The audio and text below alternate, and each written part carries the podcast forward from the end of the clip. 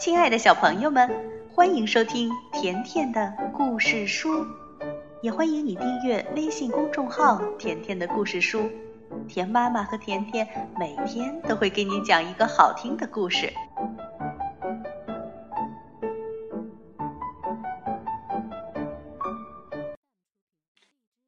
小朋友们好，欢迎收听甜甜的故事书，我是甜甜小主播。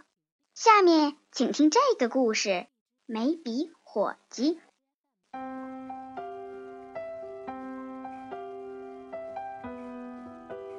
街对面的老裁缝家有一只可怜的小猫，灰色的鬃毛，短短的尾巴，长得很不好看。更不幸运的是，它一生下来就没有鼻子。这只没有鼻子的小猫，没人喜欢它，只有老裁缝和它相依为命。老裁缝叫它眉笔火鸡。每天，眉笔火鸡都陪着老裁缝，老裁缝也把它当成自己最好的朋友。他们一起愉快地工作。但眉笔火鸡还是希望自己能有一个鼻子。他对着老裁缝的镜子，把小线轴粘在脸上当鼻子，把顶针粘在脸上当鼻子，还把大线团粘在脸上当鼻子，把扣子粘在脸上当鼻子。唉，他很沮丧。因为哪一个都不好看，哪一个也都不像自己的鼻子。我的鼻子到底去哪儿了？为什么只有我没有漂亮的鼻子呢？眉笔火鸡抬起头，看见面包房的窗户里冒出一阵阵的热气。他知道面包房里的新鲜面包出炉了，但他闻不到那甜甜的香味儿。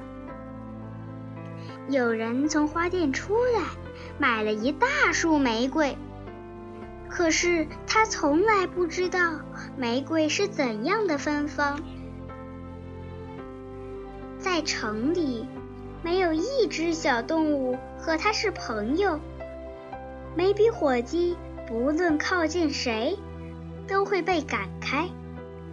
走开，丑家伙！面包店骄傲的波斯猫说：“唉，一只没有鼻子的猫，还有什么用呢？”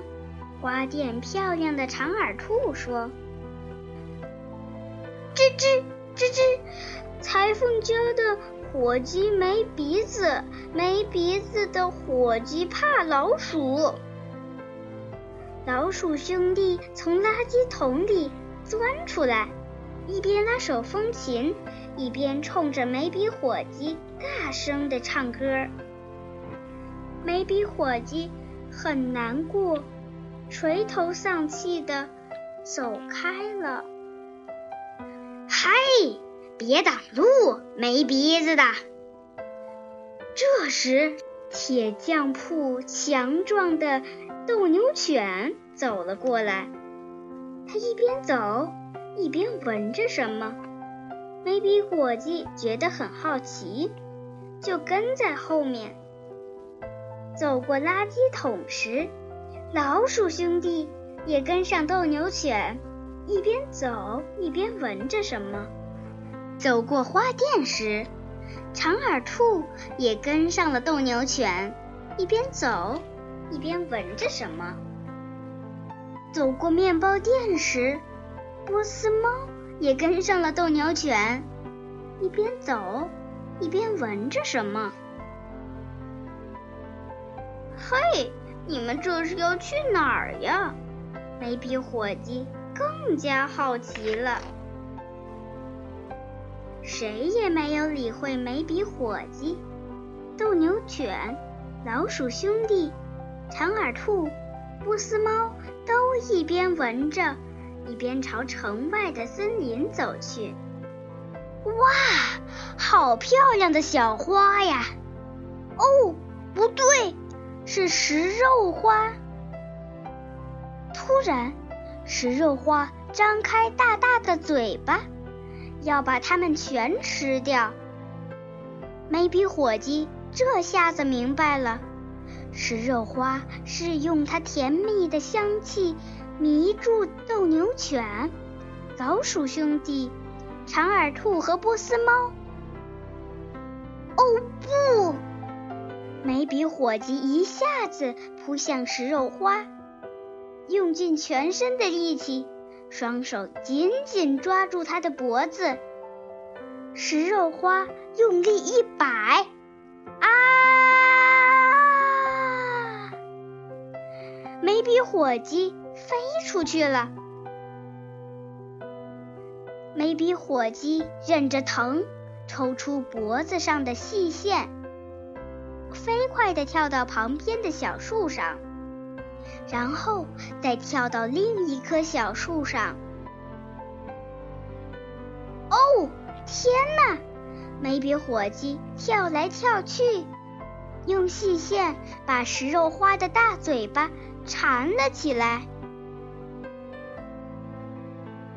没皮火鸡摘下食肉花，扛在肩上，用它甜蜜的香气吸引着斗牛犬、老鼠兄弟、长耳兔和波斯猫，把它们带回了各自的家。第二天，斗牛犬照常在铁匠铺的门口站着，波斯猫依然在甜甜的面包店里打着呼噜，长耳兔还是喜欢不停地跳来跳去，老鼠兄弟拉着手风琴，不分白天黑夜的吱吱唱着。他们谁都不记得曾经发生过什么。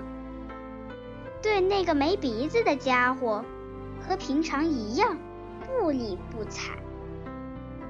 没皮火鸡，你跑到哪儿去了？我要用剑。老裁缝抱起没皮火鸡，走到织布机前，继续缝着衣服。没皮火鸡抬起头，看见面包房的窗户又冒出了热气，隔壁的花店里好像又多了好多好多鲜艳的玫瑰花。这时，没皮火鸡感到了一种甜甜的芬芳，那是一种又快乐又幸福又满足的味道。